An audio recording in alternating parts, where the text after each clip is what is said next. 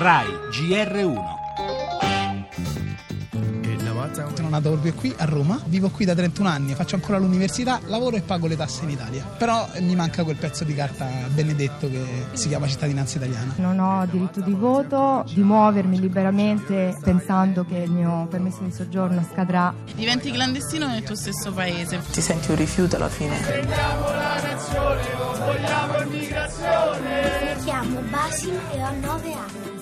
Mi chiamo Fabio, ho 12 anni. Mi chiamo Gibril, ho 11 anni e mezzo. È arrivato il tempo di poter considerare a tutti gli effetti questi bambini come dei cittadini italiani. Glielo dobbiamo e penso che sia un atto doveroso di civiltà e mi auguro che il Parlamento lo faccia nelle prossime settimane.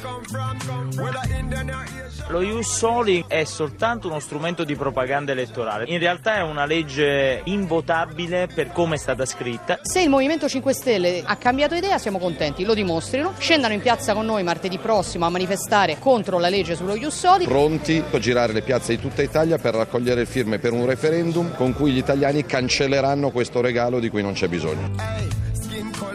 Una legge per la cittadinanza equilibrata, seria, che riesca a garantire diritti e doveri per tutti. L'intervento del Premier Gentiloni ha riacceso il dibattito sulla legge per la cittadinanza in discussione al Senato. Il Premier lo ammette, parte dell'opinione pubblica guarda con diffidenza questa decisione, ma l'inclusione, dice, è un buon antidoto al radicalismo. Dal PD il vice segretario Martina, lo abbiamo ascoltato per ultimo, parla di un provvedimento di civiltà. Di tutt'altro avviso le opposizioni. Di Maio segue la linea di Beppe Grillo per il quale la legge è un pastrocchio invotabile e annuncia l'astensione, una scelta che al Senato equivale a votare contro. Fratelli d'Italia con Meloni e la Lega con Salvini si preparano a scendere in piazza per fermare quella che definiscono un'invasione e mentre la politica si accapiglia c'è chi continua a fare i conti con un paese in cui è nato, è cresciuto, dove ha studiato o in cui lavora. Tifa per le nostre squadre di calcio, parla romano, milanese o napoletano, ma per la legge non è italiano.